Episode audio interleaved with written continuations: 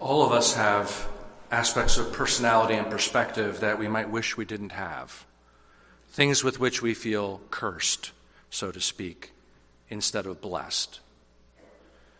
If it is okay for me to speak that way, I would say that I feel like I have been cursed with irritability. It's something that kind of sits at the edge of my awareness all the time, looking for a place to land in the world. Being prone to irritability means that I don't like it when people seem either not to care or not pay attention.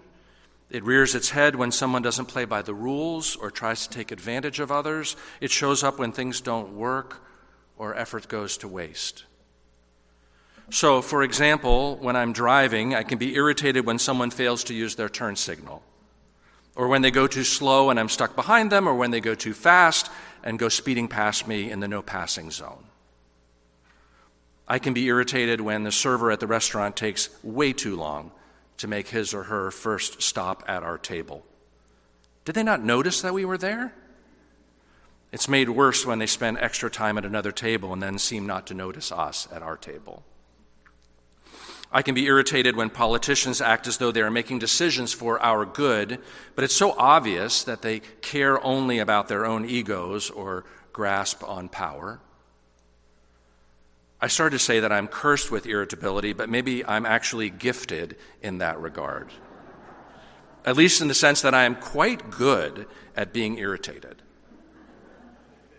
It comes from the part of my personality that doesn't suffer fools, that wants things done well, that mistrusts the motives of others when what they say and what they do over and over doesn't match up. Now, I'm kind of joking when I say that I'm gifted that way. I'm actually not so proud of it. I certainly don't like it about myself that I get irritated or impatient, and I recognize that irritation is actually a kind of low level anger. It's not something to be proud of. I wish I could just let things go more than I seem to be able to, but there you go. We each are who we are the good and the bad, the things we are pleased to claim, and the things we wish we could change. And one of my essential and persisting qualities is irritation, and I confess that.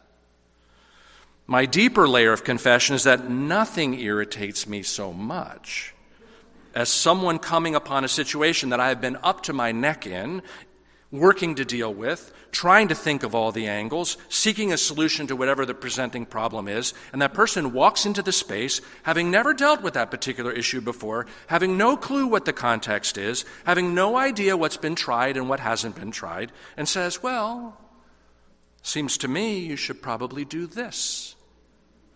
Or, have you ever thought of this? As if just because some idea popped into their mind that most certainly no one else has ever thought of it before. Whenever that happens, my first thought, spoken or unspoken, is usually this Do you really think I haven't thought this through? And the worst of those situations for me are the situations when the person who's offering the solution knows only about 5% of what I know about the situation or has about 5% of the experience I have in the particular matter at hand. Ugh. So, to offer something not from the church context, because I don't want you to squelch all your ideas or suggestions just because you want to avoid my irritation. It would be like someone who has never played soccer, much less coached soccer, coming up to me on the sideline after a game and offering what they think is a brilliant idea about how to solve a strategic problem on the field. I've had a few parents try that in my day. You always know it's coming when someone says something like, When I coached football,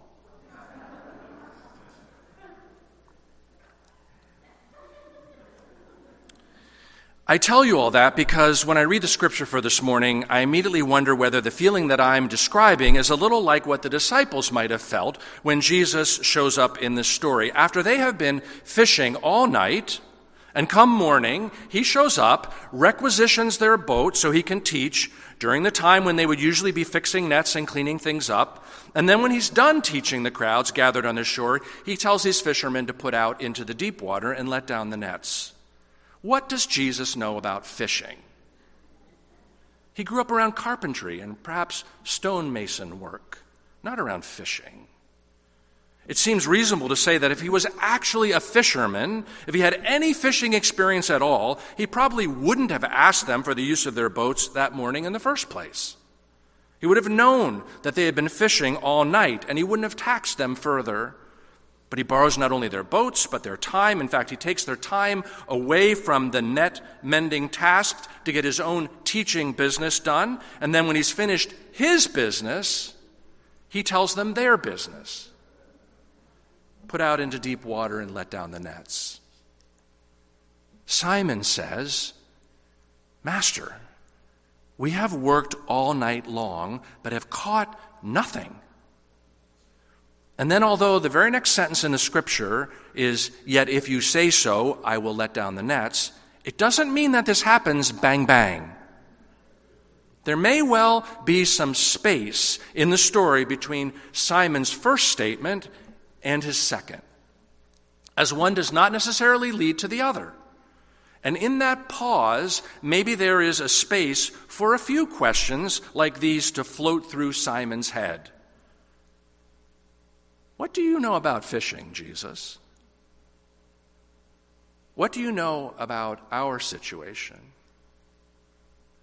Simon may look at Jesus and, in the pause, think something like this Jesus, you haven't asked us about our success or lack of success, or perhaps you already know. And if you already know, then why are you sending us back out exhausted as we are? If, however, you don't know what happened last night, or if you failed to note that we were mending empty nets here this morning, and you failed to ask us what happened or what we needed or what we intended to do next, then why are you proclaiming a solution to a problem you haven't even asked about and have no experience in solving? You who are a carpenter, an itinerant teacher, a non fisherman. If Simon thinks something like that, then, well, I can imagine him being irritated. I know I would be. What do you know about my business, Jesus? We've been up all night. We worked all night.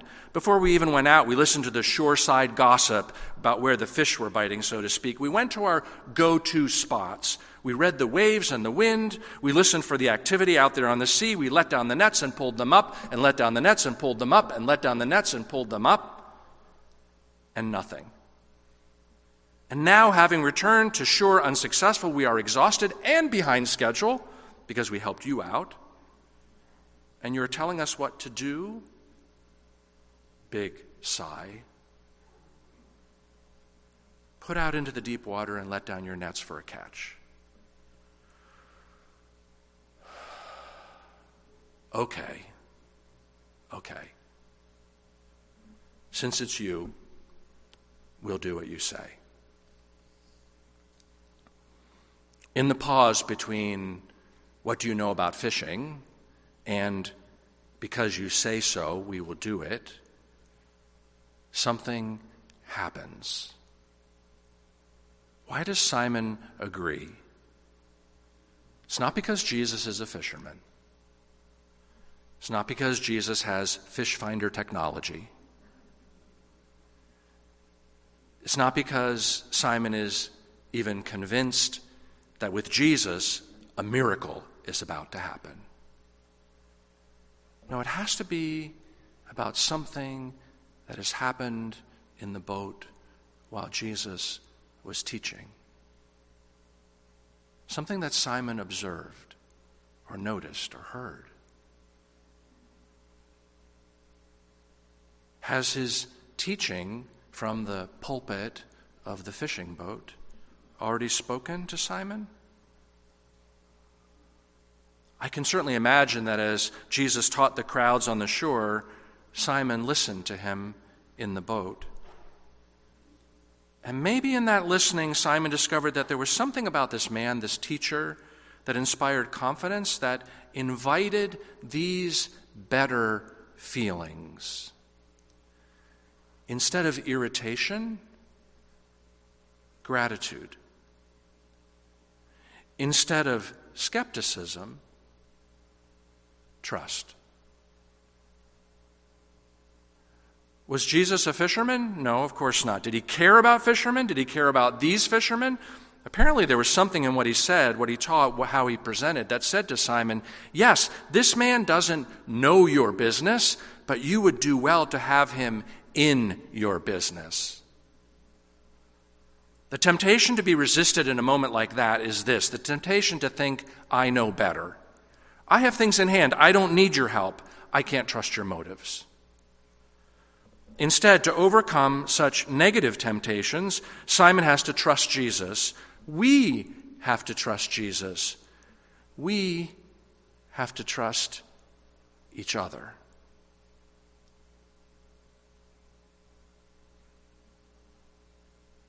So you know how the rest of the story goes.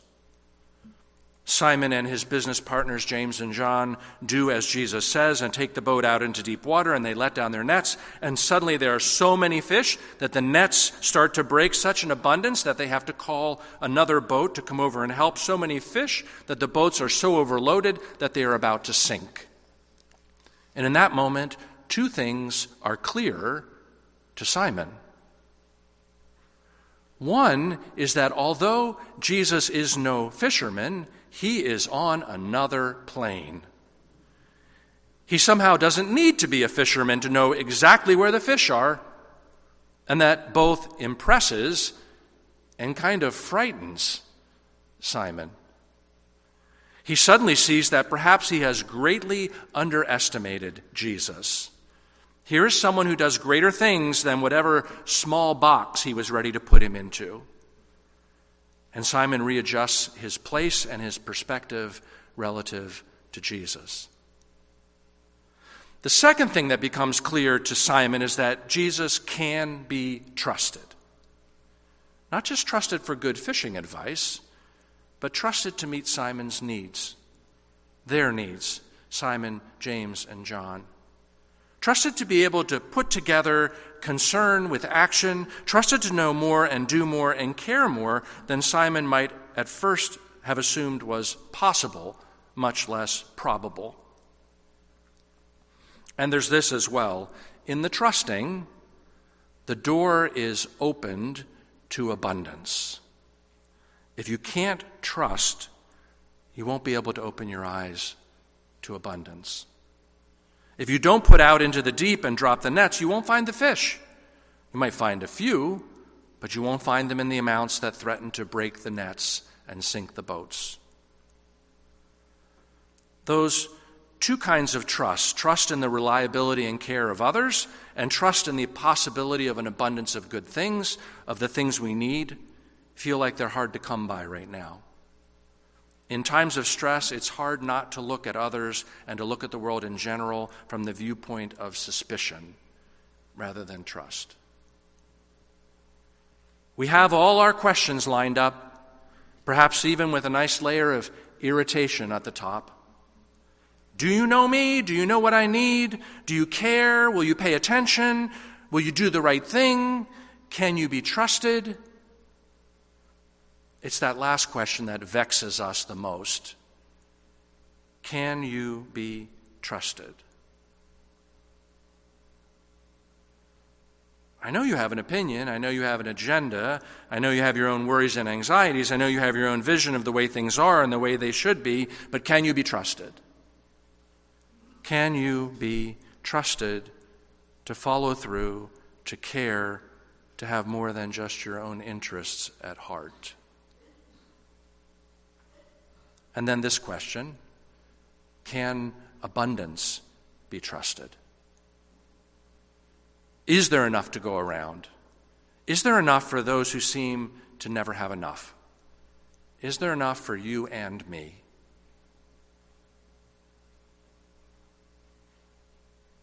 I suspect that irritation, while a kind of low level anger, is actually rooted in anxiety.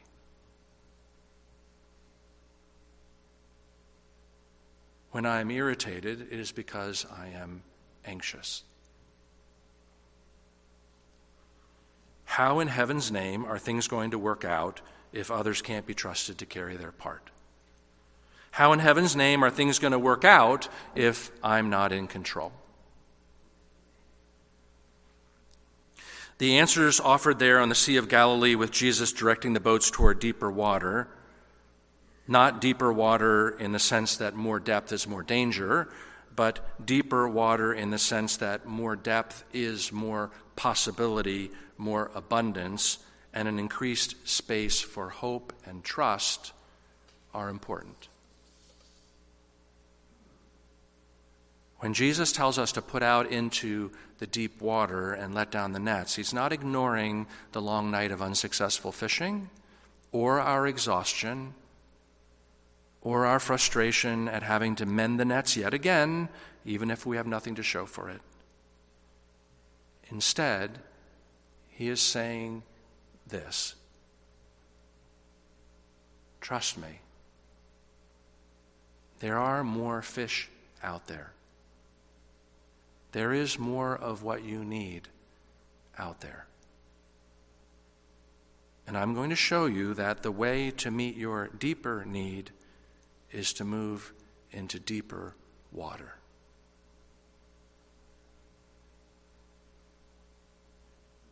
Are you feeling like you're already in deep water these days? Maybe you are. But maybe there is more of what you need in those deeper waters. What would it mean to try dropping the nets again? Pushing out into new spaces, trusting that there is more of what you need still waiting for you. And remembering this that Jesus wouldn't send you there if he wasn't in the boat with you. Amen.